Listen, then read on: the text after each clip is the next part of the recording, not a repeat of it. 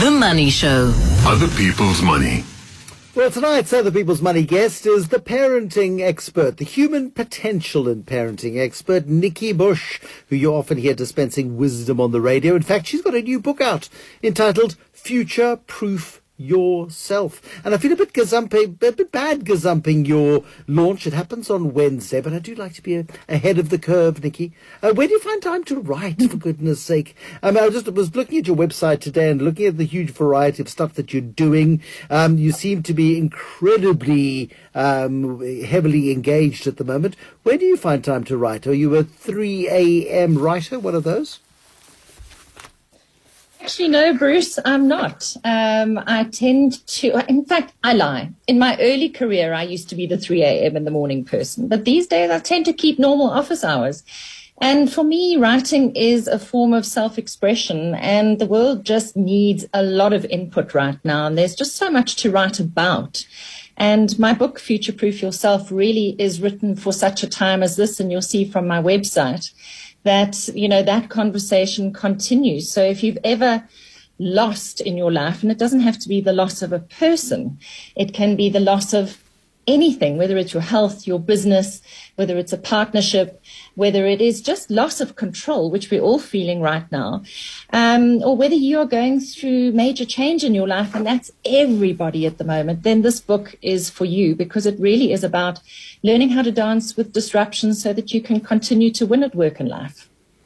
Dance with disruption and win at work and life. Uh, I, I, do like the payoff line, by the way. Win at work and life is fabulous. And um, I, I, hope it is heavily trademarked and you have vicious lawyers um, on that because I can see it being borrowed uh, extensively. But yeah, winning at work and life is what it's all about, and that's what we like to try and achieve on the Money Show when it comes to money. So we need to talk about money. But you've been through that huge loss yourself, and I think a lot of people know your story, and I'm, I'm sure that, that pains you every time you relive it. But I mean, if there, there is very few more painful disruptions to life than losing a loved one, especially violently. That night of the 18th of November 2017, your husband Simon hears a dog bark, and 99.9% of the time when the dog barks, there's nothing to worry about. But unfortunately, this was that one time where there was something to worry about, and there were bad guys outside, and he died. I mean, it's you've got young adult children, um, and life is turned upside down. And despite the emotion of it and the pain of it, um, from a from a financial point, this wasn't part of the plan. This wasn't supposed to happen. Yeah, Bruce, you and I have had these conversations, and uh, it wasn't part of the plan. In six very short minutes, my life was divided into two parts before this and after this and nothing would ever be the same again. And so often, you know, life sends us life tremors, but occasionally you are sent a life quake and it changes absolutely every aspect of your life. And that's what happened, you know, to us and to me. And it affects everything from your emotions to your body. So, you know, have a talk, uh, what if, what if happens? And it Im- talks about, you know, what happened to my brain? What happened to my body? What happened to my finances? What happened to my business?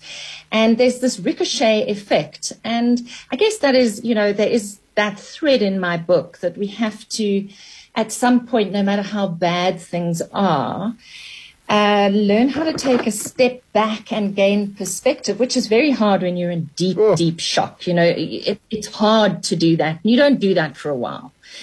But at about nine months after my husband's death, that was when I actually this this time, almost four years ago, when I was asked to give my first Women's Day presentation about what had happened to us. Of course, oh. I thought, why did I actually accept this invitation to speak? You know, to package a very messy, non-linear um, experience into a linear presentation was very hard. But I actually did this collateral damage versus collateral beauty exercise that I invented in bed on a Sunday morning. Folded a piece of paper in half and this is something listeners can do with COVID right now. You know, yeah. fold a piece of paper in half, write collateral damage on one side, collateral beauty on the other. And I completely shocked myself, Bruce, because I wrote for about two and a half pages on the damage side of the page. And I thought, ah, there's probably 10 things I can write on the positive side. And five pages later, I was actually still writing. And it really blew me away and shifted my perspective that, that we can find uh, you know, those those shards in our most broken moments, which also, you know, it actually also impacted on my finances. And finances was tough. You know, when someone dies, you hemorrhage money. I don't think people realize how much you hemorrhage money when you're in shock and you just literally throw money at the problem.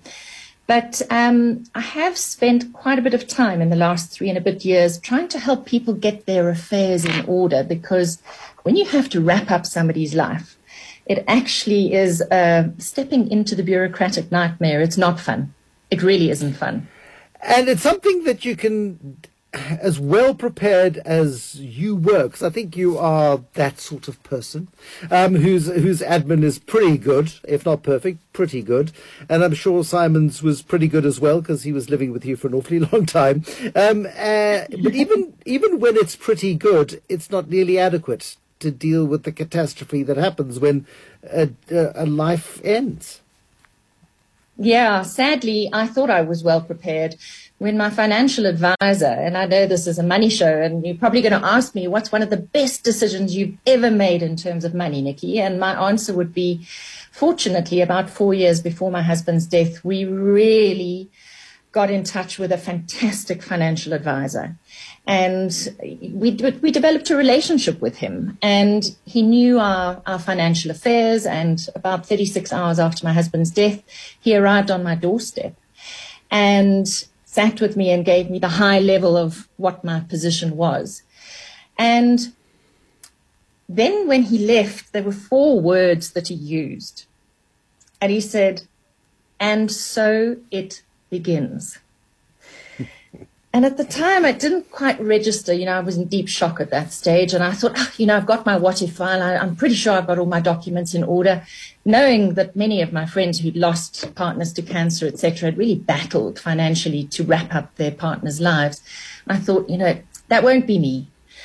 But I could not anticipate the the the hell that I was going to go through for the next year financially of wrapping up a life. It's it's really not fun, and it's really not fun as a woman.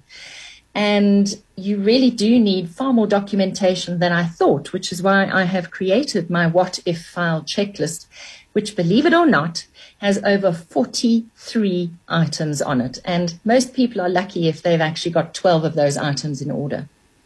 I the last time we chatted, which was about a year ago, I swore I was going to go, and I didn't because I'm I'm that person, uh, and I think most of us are that person.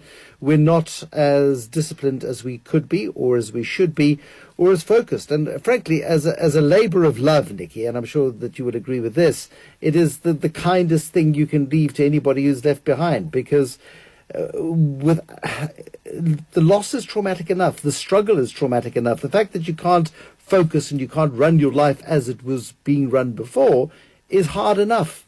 Um, and suddenly there is this enormous additional burden that is placed on you, which is not fair. It's not right. But unfortunately, until somebody, you know, changes the law and invents a better system, it's the, the reality with which you're stuck. Absolutely, absolutely. And in fact, it's just really heartwarming. I got a, a message the other day from somebody on Facebook saying, you know, we attended one of your talks after your husband's death and we took your what if file and I actually gave it to my dad. This is, uh, you know, the daughter gave it to her dad and we never spoke about it again. And she said, my dad passed away earlier this year. And I just wanted to say thank you because we looked through all his paperwork and we found this pristine what if file color coded. He even left his wife a calculator in the file. And you know, it's just so heartwarming when people send you those those notes. And somebody else sent a note saying, you know, my daughter was left a widow. Her husband in his early thirties died, and fortunately, they they ticked the boxes a few months before he died with your what if file, and she's been able to pay the bills and carry on living. It, it is so grotesque to have to face up to that inevitability, because sadly one of you is going to go at some point. um, and uh, your mortality, uh, we don't like to look at our mortality no. in, in the face. We don't. Uh, a more cheerful part of the discussion coming up in a moment. Maybe find out if Miss Perfect has any bad money habits. That will be a bit of fun. Nikki Bush, more with her in a moment. The Money Show. Other people's money. And that other person this evening is Nikki Bush, the human potential and parenting expert, one of the most prolific uh, individuals I have the pleasure to know. And if you go to her website, you'll see just how busy she is. And on that website is a place for you to acquire her, her, her what if file. And those are the 43 documents you need in case of an emergency. And that emergency invariably is that somebody has died and it's awful but it doesn't need to be as bad as it you know, it doesn't need to get completely catastrophic, I suppose, is the point. Um, did you grow up with money, Nikki? I mean, you are somebody who's terribly, um, uh, terribly comfortable in the world, and that's usually a sign of coming from at least a, a good middle class background. Yeah, I think a good middle class background is about right. Um, was there always money? Yes. Was there always enough? Not necessarily. So let me tell you a little bit of a story because I think this, people will find this really interesting. So my dad brought us up with the envelope system and he would bring cash home. This was the budget. And we had, I don't know, about a dozen envelopes, one for clothing, one for extramural activities, one for food, one for entertainment. And he would, uh, we would divide all the money up according to the budget. And if we ever wanted anything, we had to go to the envelope and get the money out of the envelope. And if there was no money left in the envelope, well, that meant that there was nothing to spend on that category of expense. Or, so my dad drew up the budget and had the envelope system, and my mum broke the budget. So then we would have a debate as to which envelope we would steal from.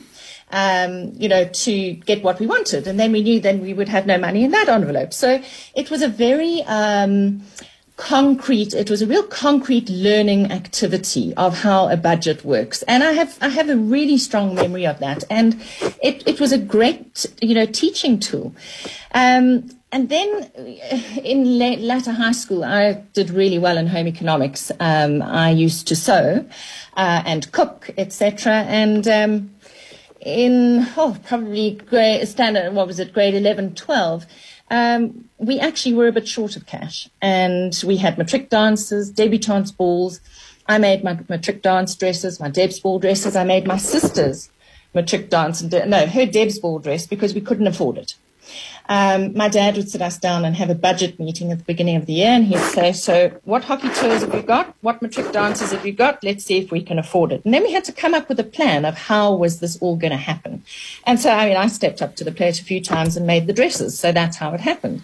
So it wasn't as if money fell off trees, but we certainly made a plan. And I think, you know, that's what one has to do in life. Nothing is life doesn't unfold in a straight line all the time. Did um, you did you so did you carry that forward with, with your own kids? Uh, not, uh, you know, I think we're, we're out of, we don't bring our salaries home in cash anymore. So it's tricky to do. And in fact, I only got my first bank account at around 18, whereas my kids got their first bank account at age seven. And times have changed. So children don't see real hard cash as much as they, they probably ought to. In fact, I often say to parents, please give your younger children real pocket money because yeah. it's the only way they can actually understand how, what happens when you run out. Otherwise, they just say, well, get some more with your card. Uh, so absolutely. And, yeah, I mean, a lot of people are very critical of the of the board game Monopoly. We love playing Monopoly. We had a digital Monopoly where you had cards and little digital devices, and they yes. hated it. Hated it. Hated it. Yes, hated it. did too. The, he did. The power Not of cash. Exactly. Cash yes. is special. You've got to be able to see, touch, and feel it. Cash, yeah. cash is king. Um, and and we re- really need to be doing a lot more education because I made a really fundamental uh, investment error in my early 20s. My first investment was a retirement annuity at age 20.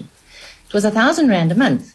And that's, that's a lot of money back then in those days. Yes. Quite a lot of money, yeah. And um, and that was a really clever thing to do, but it wasn't linked to inflation. Uh. And when my husband died, the RA was still going off at a thousand rand a month. And uh, again, old fashioned RAs also came with dreadful fee structures and all sorts of things too. I mean, just horrendous. Would, would you say that's your worst money mistake? It can't be. Um, you must have something more spectacular. No.